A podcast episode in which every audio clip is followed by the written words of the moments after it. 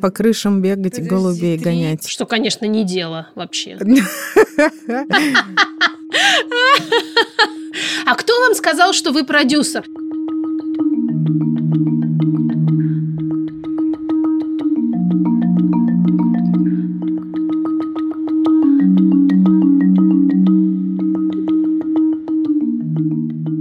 Всем привет! Привет, привет. Это подкаст «Никакого правильно» студии «Либо-либо». Меня зовут Маша Карновичула. Меня зовут Ксения Красильникова, и мы сегодня собрались что делать? По крышам бегать и голубей гонять. И вместе мы Чупа-Чупс и Тамагочи российского подкастинга. Ксукс, у тебя был Тамагочи? Да, у нас с Настей, естественно, был один на двоих Тамагочи. Это было совершенно душераздирающе. У меня не было ни одного, представляешь?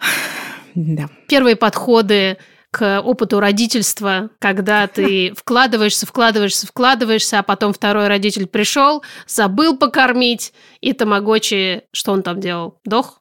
Не, мне кажется, он не дох. Ну, как-то ему хреновенько становилось. Ну, так обычно вот. и бывает с родителем номер два. Недаром он запрещен. Да. Как вы могли уже догадаться, сегодня мы решили поговорить про наше детство. Про нашу и вашу свободу, буквально. Потому что вас мы тоже спросили о детстве. И так как мы все-таки подкаст о чем там, ментальном здоровье, вот этом, дестигматизации, правах женщин. Вся фигня.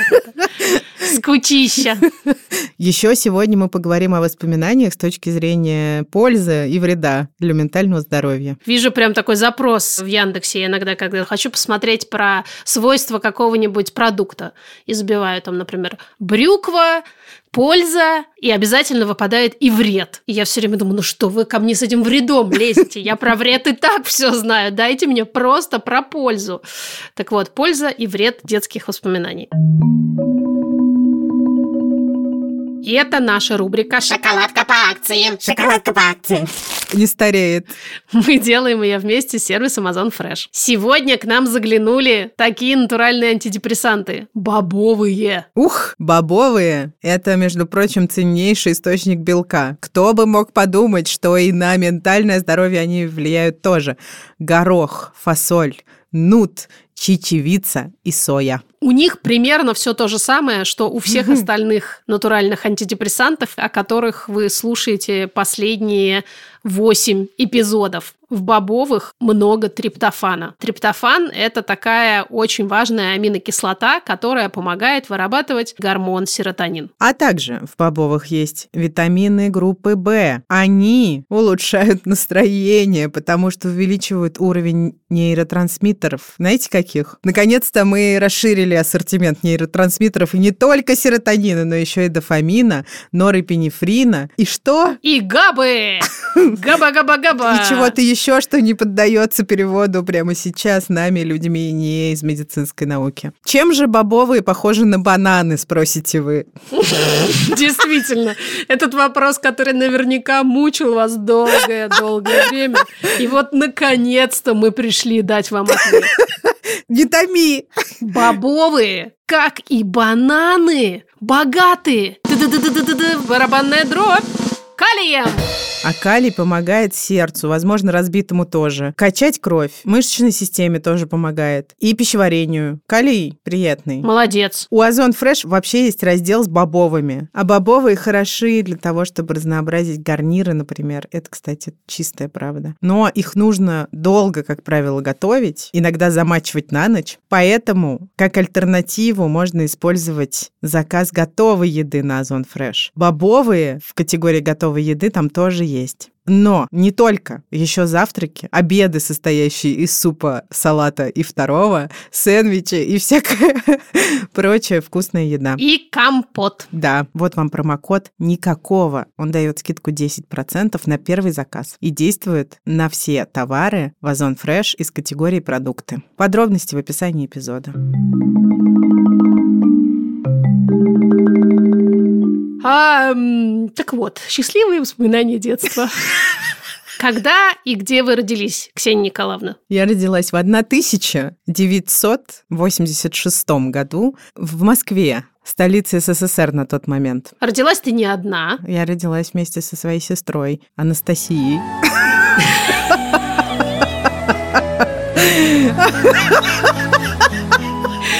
Слушай, отлично. Здесь мы поставим музыку из программы Оксаны Пушкиной.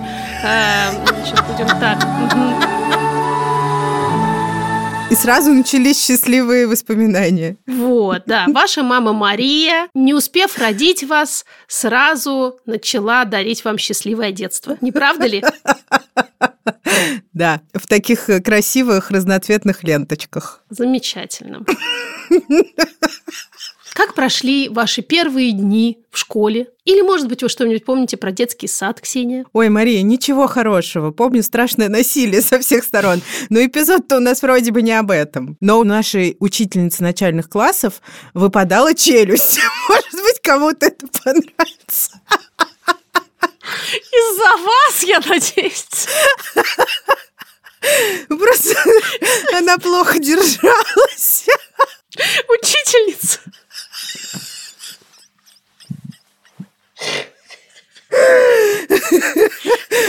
Учительница первая моя, она же и последняя. Весь эпизод я буду теперь думать о вашей учительнице с выпавшей челюстью. Вера Николаевна. Вера Николаевна, спасибо большое за эту картину прекрасную. Мою классную руководительницу, правда, уже в московской школе звали Вера Михайловна. Близко, да. Челюсть у нее, к счастью, не попадала. Как думаешь, найдутся люди, которые напишут нам в комментариях, что смеяться над выпадающей челюстью – это абсолютно зашквар. Безнравственно. И не оправдывает э, наше высокое звание моральных камертонов. Ладно, расскажи ты, у меня не получается. Хорошо. Родилась я серым и, подозреваю, довольно холодным днем 16 ноября 1982 года в городе, тогда еще Ленинграде, северной столице, городе на Неве Северной Пальмире. и Венеции. Советской Венеции, скажем так. А сейчас подожди. э, Когда... Сейчас я проверю свое воспоминание. Когда... Когда я родилась. Когда умер Брежнев. Ага, так, хорошо, когда, когда, когда сообщили, когда сообщили, что умер Брежнев. Черт, опять не подходит. Когда были похороны. Когда были похороны Брежнева. Так, сейчас, секундочку. Вот. 15 ноября 1982 года То есть накануне твоего рождения. именно ровно накануне моего рождения похоронили Леонида Ильича Брежнева. Семейная легенда гласит, что мама так расстроилась, что немедленно на следующий же день родила. Про смерть Брежнева у меня тоже есть история. Бабушка с дедушкой ненавидели коммунизм ненавидели Брежнева, в частности, но он-то, понятно, был злодей.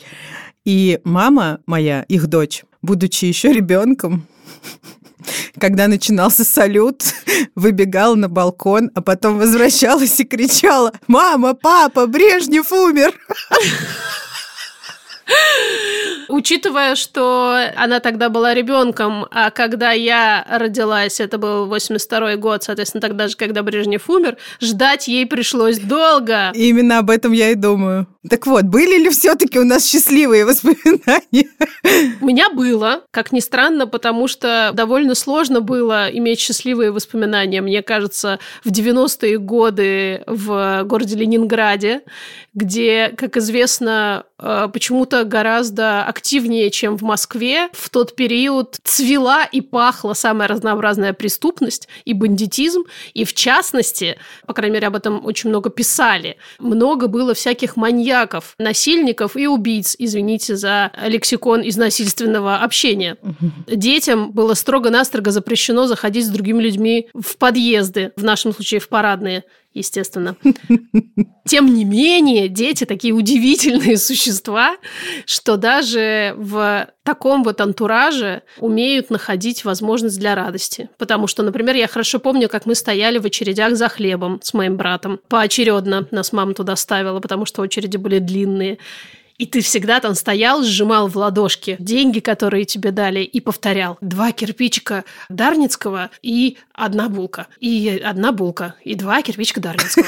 И стоишь и повторяешь все там, сколько, я не знаю, пять часов, что ты стоишь в этой очереди, чтобы потом, не дай бог, не забыть и не потерять сдачу, и вот это вот все. И, кстати, это все равно у меня отзывается довольно счастливыми внутренними ощущениями, хотя, строго говоря, ничего счастливого в этом не было. У меня, если что, есть аналогичные воспоминания, причем Настя стояла в одной очереди, а я в другой. Каждая очередь была за разным продуктом. Мама в третьей стояла. За разный продукт. И все это, на самом деле, меня поддерживает, потому что каждый раз, когда я думаю, что Алёша не будет достаточно хорошо помнить свое детство в смысле счастья, в смысле, что у него там какие-то останутся неприятные о чем-то воспоминания, что он будет считать себя несчастливым ребенком, когда станет уже взрослым. Я все время вспоминаю свое детство и думаю при этом, что в общем и целом, как ни странно, я считаю свое детство вполне счастливым. Наверное, потому что в нем было довольно много вот той самой свободы, про которую ты сказала в начале. С этим у наших детей, конечно, посложнее стало. Мои самые теплые воспоминания связаны с возможностью бегать во дворе, в деревне вообще летом гулять с утра и до вечера, забегая только попить водички и украсть корочку хлеба. Я помню, мы с Настей однажды проснулись в свой день рождения, и у нас на столе стояли напротив кроватей мягкие игрушки, персонажи из западного мультика про трех поросят. Ниф-ниф, наф-наф, но только зарубежные. И я помню, что это был какой-то момент острого счастья, потому что мы очень Да. их хотели, и их было два, а не один. Такие штуки, мне кажется, мы хорошо помним, потому что у нас из материального было примерно ничего.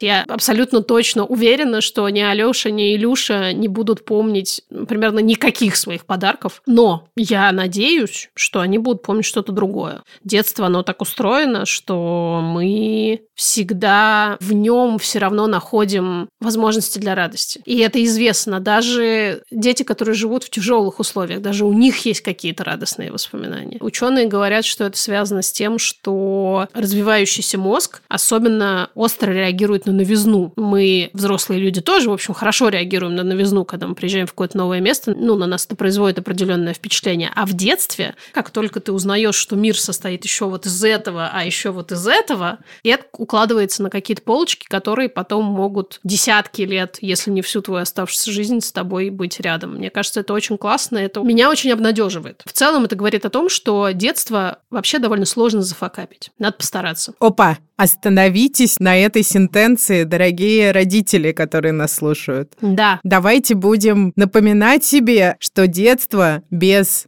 страшных лишений, насилия и отвержения уже лучше, чем то, что досталось многим из нас. И действительно есть надежда, что с нашими детьми будет так, как говорит Маша. у этой надежды даже есть некоторые научные основания, поэтому это, правда, очень важная мысль для нашей бесконечной родительской тревожности, для нашего бесконечного чувства вины и самобичевания и чего угодно еще. Чего у нас у всех в достатке. Даже у нас, у которых по нашим нынешним меркам было так себе детство, есть что хорошо вспомнить.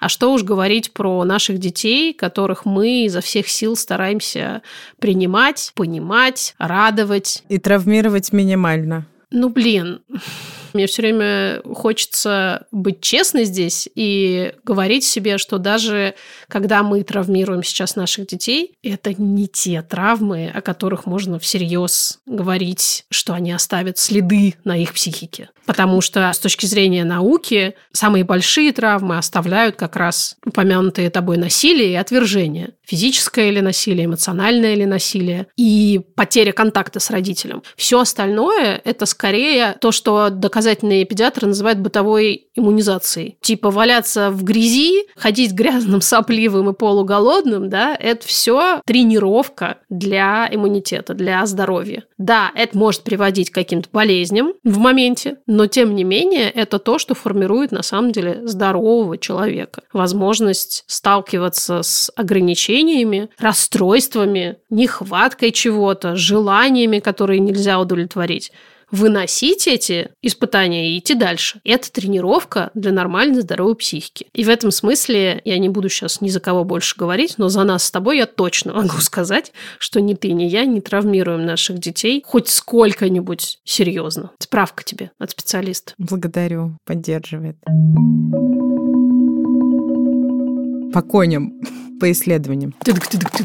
Недавно вышло большое и очень важное исследование Американской психологической ассоциации. Это мета-исследование, подробно изучавшее многие другие исследования, которые выходили до этого, связанные с темой детских воспоминаний и их влиянием на наше здоровье. Основной вывод такой. Хорошие воспоминания из детства очень важны для нашего здоровья. Причем как для физического, так и для ментального. Но мы сейчас поговорим про ментальное здоровье.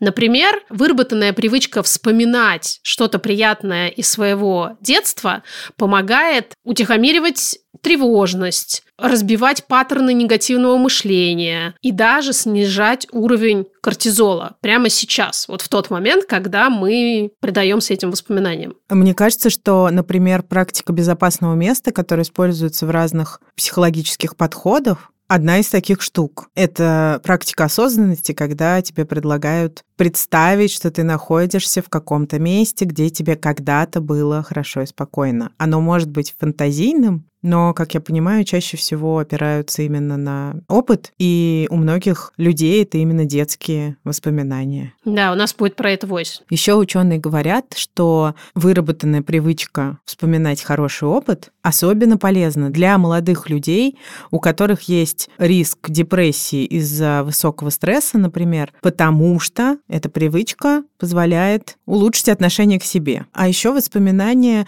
повышают в целом нашу устойчивость. То слово, которое называется резильентность, и мы его неоднократно упоминали. Хорошая, полезная штука. Да. И самое удивительное, что обнаружили исследования, с годами позитивный эффект вот этих приятных детских воспоминаний не уменьшается. Они говорят о том, что некоторые участники исследования вспоминали штуки, которые с ними происходили более 50 лет назад. И по-прежнему в тот момент, когда люди вспоминали эти детские штуки, они приносили пользу их нервной системе и ментальному здоровью. Еще ученые выяснили, что ранние детские воспоминания об отцах также важны для ментального здоровья, как воспоминания о матерях. И тут э, интересная штука, что раньше большая часть исследований в этом смысле крутилась именно вокруг матерей, потому что, как мы знаем, наука тоже была достаточно мизогинной и остается на самом деле до сих пор, но во всяком случае стремление расширить область изысканий за пределы материнского влияния, материнской вины и материнских ошибок на других значимых взрослых, такое стремление есть. А еще это говорит о том, о чем мы тоже здесь очень любим говорить,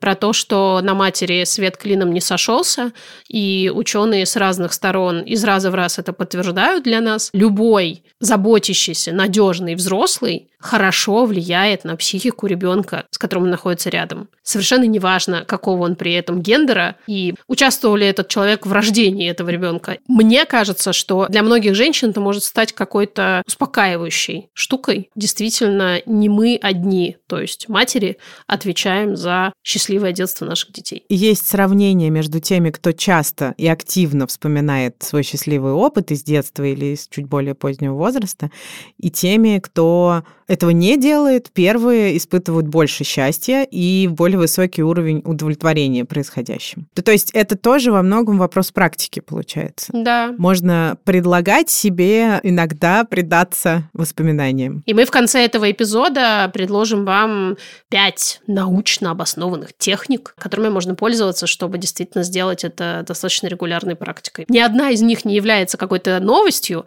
но ни одна из них не является также для меня чем-то, что я делаю постоянно. А вообще-то это очень приятные штуки, их можно делать постоянно. Общий вывод, наверное, из э, многих исследований состоит в том, что у ностальгии, вот этой приятной, хорошей ностальгии, есть классные эффекты повышения самооценки, увеличения числа позитивных эмоций, а также противоядие от негативных паттернов мышления. Ну и профилактика депрессии, как обычно. Да, да, да, да, да. Депрессии деменции и вообще всяких неприятных штук, связанных со старостью. Потому что, как мы помним из других исследований, одним из главных предикторов удовлетворительной поздней части жизни, не будем называть ее старостью, да, вот этой вот, той части, которая следует после зрелости. А, так вот, одним из главных предикторов является социальная интегрированность человека, удовлетворенность именно социальными связями. При этом мы знаем, что у большого количества людей не получается сохранять социальные связи с возрастом по разным причинам. И мы знаем из нейробиологии еще, что мозгу совершенно не важно, происходит ли что-то прямо сейчас, или в наших воспоминаниях, или в представлениях, или в мечтах. Поэтому, если вы постоянно вспоминаете про какие-то счастливые моменты жизни, прям погружаетесь в них, то есть купаете мозг вот в этих вот связях, то вы тем самым создаете ощущение, что вы там, в этом моменте, в котором все хорошо, в котором безопасно, в котором есть э, наверняка рядом какие-то классные люди, может быть, ваши друзья из детства, а может быть, родители, с которыми вам было хорошо, или еще кто-то. И если это практиковать в течение всей жизни, то вот этот уровень социальной интеграции, по мнению вашего мозга, будет оставаться стабильным. Класс? Класс.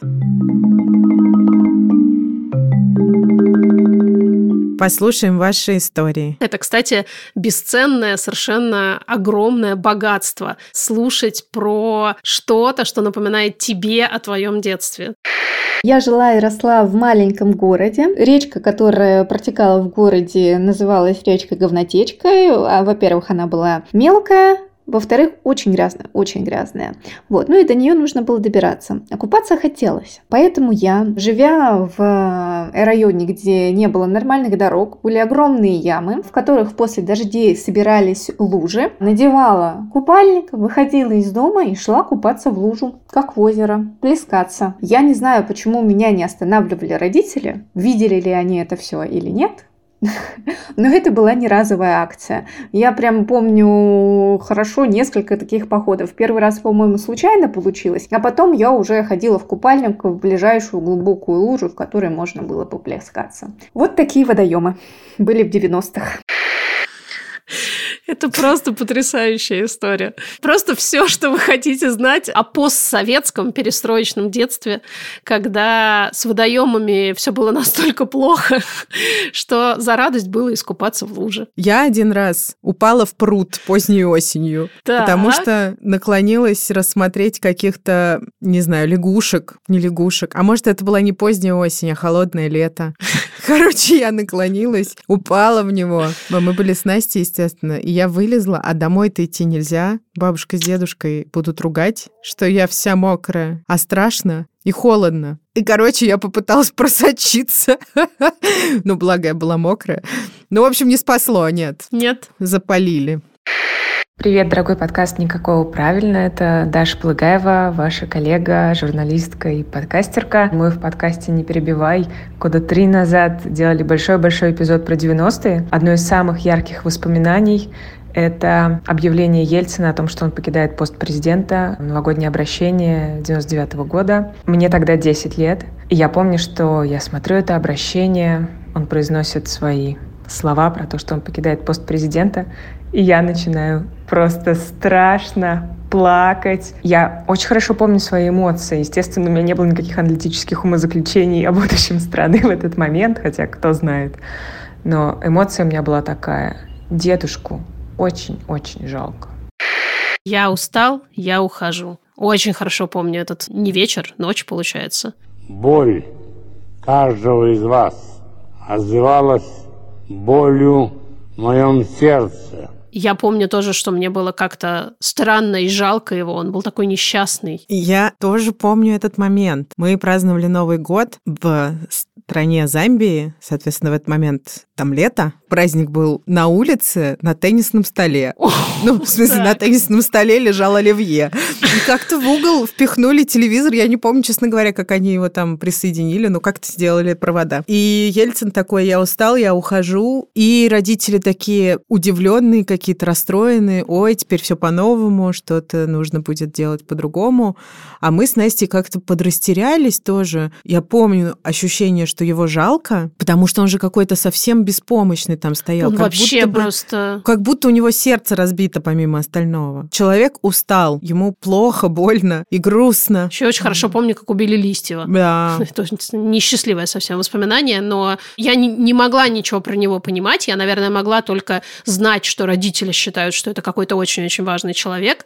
И когда я услышала в новостях о том, что его убили, я поняла, что вот сейчас какая-то часть мира рухнула. А еще были черные экраны с надписью «Влад Листьев убит». Да. Уф.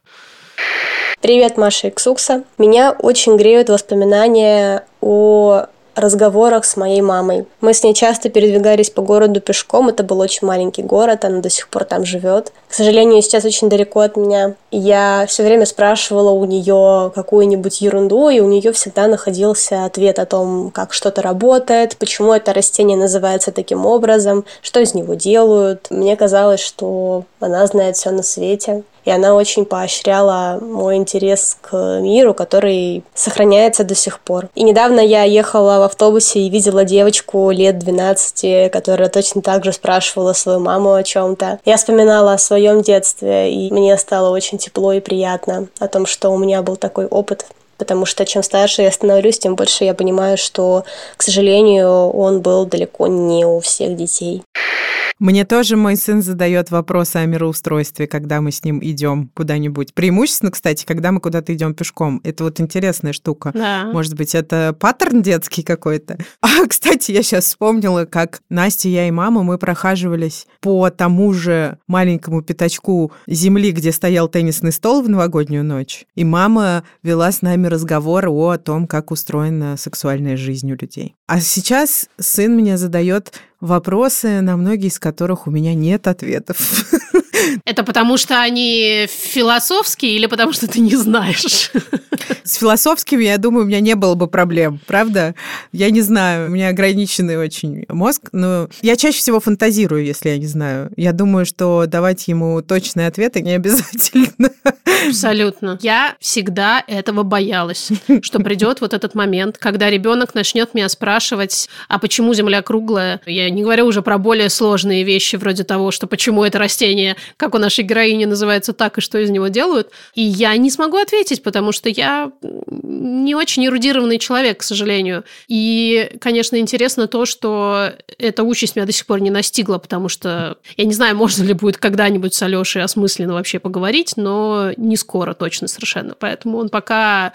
Все его вопросы связаны с тем, когда мы поедем в магазин и можно ли поесть пиццы. Но я когда-то для себя придумала себе, что я буду говорить честно, если я не знаю ответ, и предлагать вместе погуглить и выяснить. Хотя бы мне бы очень хотелось быть, честно говоря, как мама нашей героини, чтобы все сразу отвечать и чтобы остаться в ее воспоминаниях человеком, который все знает.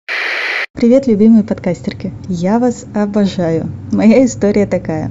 Жили в 90-е в небольшом северном городе. Денег у нашей семьи практически не водилось. Мне, как и каждому ребенку, хотелось то, что было у других. Бриджи, тамагочи, тетрис и много всего еще. А родителям еле хватило денег на рюкзачок к первому классу. Я настолько была рада покупке, что всю неделю перед первым сентября с ним спала.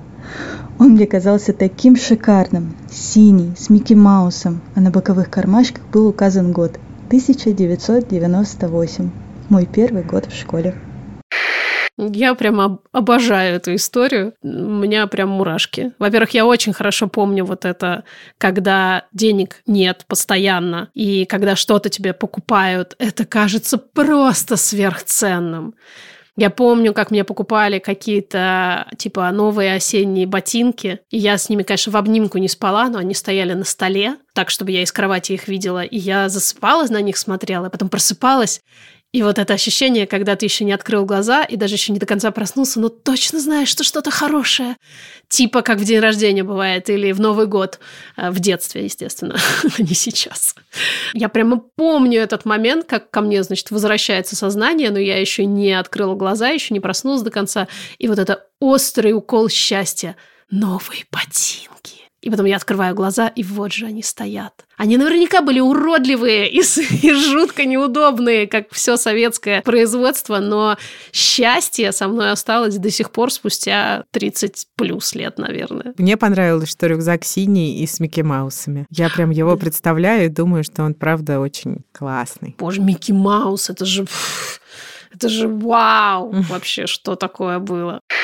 Привет, меня зовут Гузель, мне 32 года. Я выросла в маленьком городке в Самарской области. И воспоминания с детства есть у меня такие теплые. Настолько теплые, что когда однажды мне психолог предложил мысленно переместиться в место, в котором я чувствую себя в безопасности. Я переместилась не куда-то в настоящем, а переместилась куда-то, когда мне было лет 8 или 10, э, на свою улицу, в частном секторе я жила. Тогда было очень мало машин, и мы прямо на дороге играли с подружкой в бадминтон.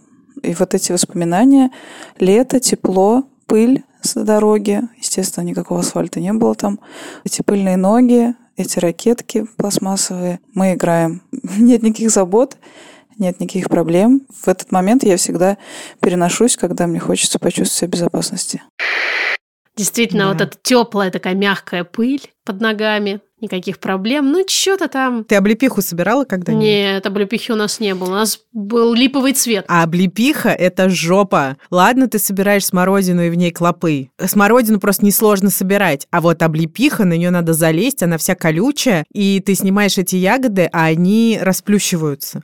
Твоя задача uh-huh. снять их целыми, но это происходит крайне редко. И еще я помню такой счастливый момент на даче, что весь участок поделен на гряд, площадки, и только mm-hmm. между ними узкие дорожки, никакого пространства для свободного перемещения, но можно вот по этим узким дорожкам выхватить за хвост морковку из земли помыть в железном умывальнике. Причем хруст раздается как от самой морковки, так и от земли, которая у тебя на зубах. И клубника, конечно, которую ты каждый день смотришь, а она все никак не созреет и не созреет, не созреет и не созреет. Ты в итоге не выдерживаешь и жрешь ее прям зеленую. Все, что связано с летом у бабушки, это мои самые счастливые воспоминания в жизни. При том, что вообще бабушка меня не любила. Если предположить, что такие вещи оставляют в нас э, глубокий мучительный след, я должна была бы не любить эти поездки. Но по сравнению с морковкой, которую прям с землей можно жрать, это все вообще просто. Привет, Маша Иксукса. Вот моя история. Когда мне было лет пять, э, примерно 20 лет назад, э, мой папа ездил в командировку в Австрию как тренер по горным лыжам. Э, невозможно сейчас себе это представить, конечно. И привез мне оттуда игрушку с фокусом. Кладешь в выдвигающийся ящичек предмет, встряхиваешь игрушку, открываешь снова, а предмет пропадает. Он положил туда пачку конфет, которые я очень долго специально не ела, потому что они идеально подходили под размер ящичка, и я везде носила их с собой. А потом, как-то на горе, когда я каталась с бабушкой и дедом на лыжах, они выпали из кармана и потерялись. Так я их не попробовала. Но все равно это очень теплые воспоминания, потому что, во-первых, такой игрушки больше ни у кого не было в моем детском саду, а во-вторых, в моем детстве было очень много радости и любви. Я слушала эту историю и подумала, что вот даже по голосу слышно, что у человека было в детстве много радости и любви. Приятно услышать этот вывод о своем детстве. Почему же я так не могу сказать про свое? Наверное, есть почему. Мой папа ездил в командировки периодически. И, например, он бывал в Америке тогда, когда это казалось просто чем-то запредельным. И однажды папа мне привез настоящую Барби. Со сгибающимися ногами? Да, резиновую, не пластиковую вот эту вот. Привет, дорогие Маша и Ксукса. Замечательная вообще тема. Сразу такая ностальгия, столько воспоминаний. И одна из картинок действительно колыхнуло мое сердечко. Это фишки. Мы рубились просто всем двором, постоянно, каждый день. И за каждую фишку всегда была ожесточеннейшая борьба, поскольку были всякие там блестящие, лимитированные коллекции, все дела. Это, конечно, было очень мощно. Как-то я просто сидела на улице с девчонками, мимо шел какой-то дядька и просто мне отдал огромный пакет фиш фишек. Там были всякие крутые и биты, и там всякие с голограммами. Я такая, вау, просто я была королевой. Я была такой королевой. Была и буквально час. Я просто все фишки тут же проиграла. И все. Спасибо большое за прослушивание моей истории. Просто прекрасная история. Спасибо. Просто была королевой примерно час. Ну а как еще? Что, чахнуть над ними теперь, что ли, над этими фишками? Надо же всем показать, что они у тебя есть. Ну и да, конечно, все их проиграть.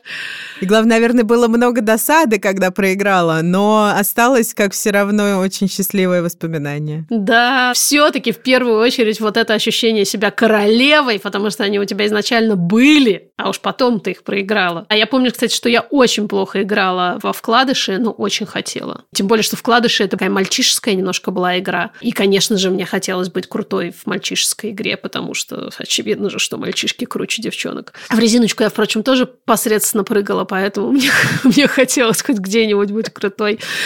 Но как-то не, не сложилось. А ты помнишь еще тему с роликами, что ролики да. есть погремушки, а есть силиконовые? Да! И ты дорастаешь просто до новых совершенно высот, когда у тебя появляются силиконовые ролики. Просто ты Илон Маск по уровню богатства, когда у тебя появляются ролики с силиконовыми колесами. Мы с Настей были последние, конечно же, в классе, у кого такие появились. Мы очень долго о них мечтали, потом нам все-таки подарили. Но мы учились в тот момент в такой школе, где были дети очень обеспеченных родителей, поэтому у них никогда не было погремушек, а всегда были ролики с силиконовыми колесами. И вот они, скорее всего, даже ничего не запомнили об этом.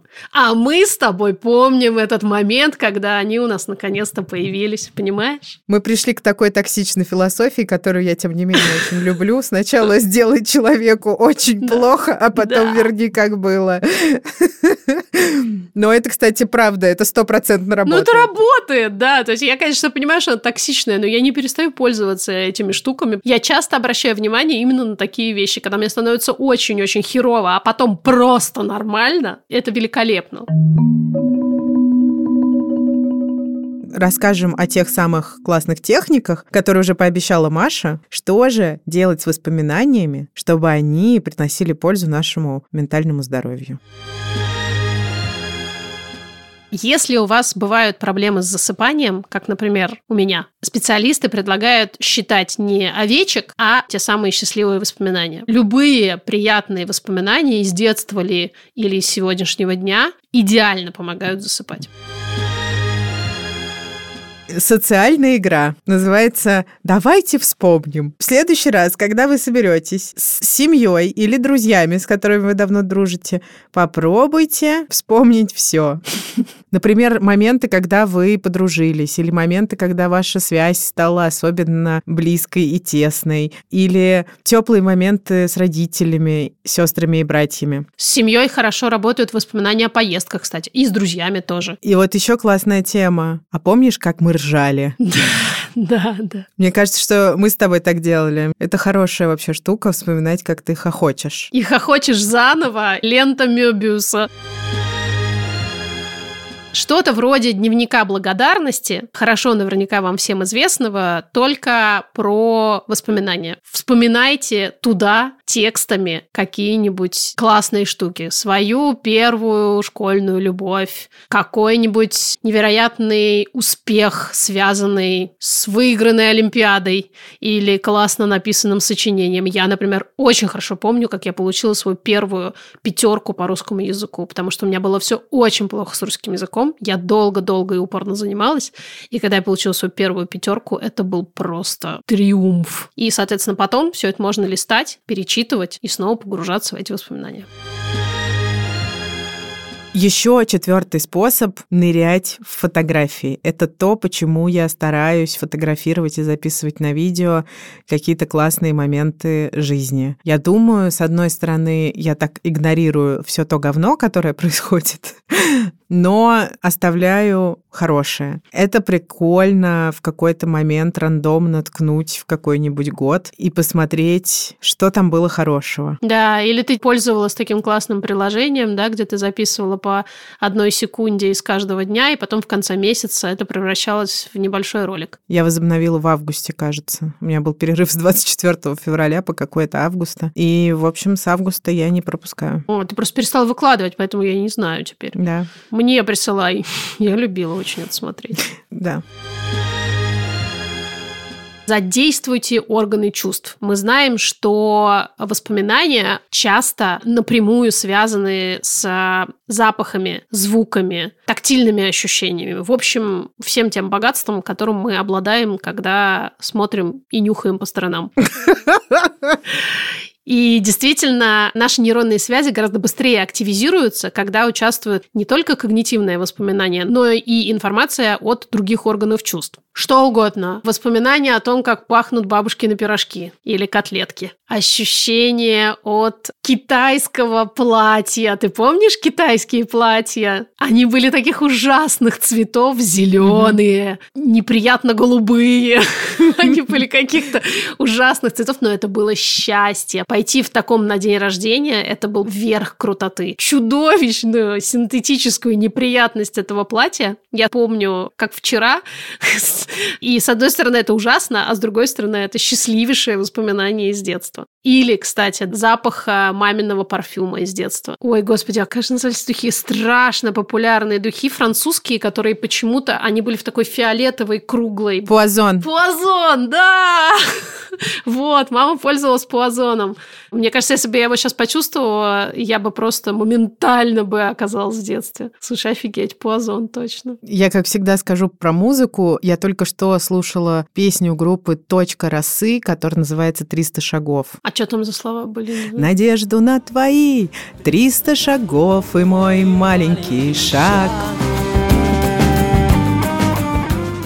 Ну, я даже не помню, была ли она популярной когда-то, и я не знаю, какие воспоминания у меня с ней связаны, но я знаю, когда я ее особенно любила и слушала. Я знаю примерно, какая это была эпоха. И мне приятно ее слушать, потому что она ассоциируется с каким-то хорошим временем. Хотя она мне mm-hmm. по-прежнему нравится мелодически и нравится как музыкальное произведение. Это какие-то глубокие уровни. Да. Как будто бы тебе не нужно думать и вспоминать что-то конкретное, а ты просто именно на уровне ощущений, как будто переносишься туда, где тебе было хорошо. Или надо понюхать нарезной. Как понюхать нарезной? Можно походить вокруг хлебозавода. Да, да, у меня в детстве были еще прогулки вокруг фабрики Красный Октябрь. До свидания. Надеемся, какая-нибудь из пяти перечисленных практик западет вам в душу, вы ее запомните и будете регулярно делать. И тогда наверняка ваше ментальное здоровье будет крепче. И облака тоже запляшут. Да. Это, кстати, и будет сигналом, что ваше ментальное здоровье стало крепче. Я как-то бы сказала наоборот, конечно. Тут надо быть поаккуратнее. Мы не знали этих людей в детстве, но мы счастливы знать их сегодня. Юрика я знаю с 17 лет, справедливости ради. Хорошо, я Юрика не знала ни в детстве, ни в юности, а Юрик – это Юра Шустицкий, наш звукорежиссер и саунд-дизайнер. Наташа Полякова, которую я узнала тоже слишком поздно, хотелось бы раньше, наша художница и дизайнерка. И Юль Стреколовская, наша дорогая, любимая, которую мы узнали с Ксуксой примерно в одно время, продюсерка, без которой ничего бы не было. И без вас тоже не было бы, поэтому слушайте нас и приходите в следующий вторник. Спасибо, обнимаем, пока. Пока.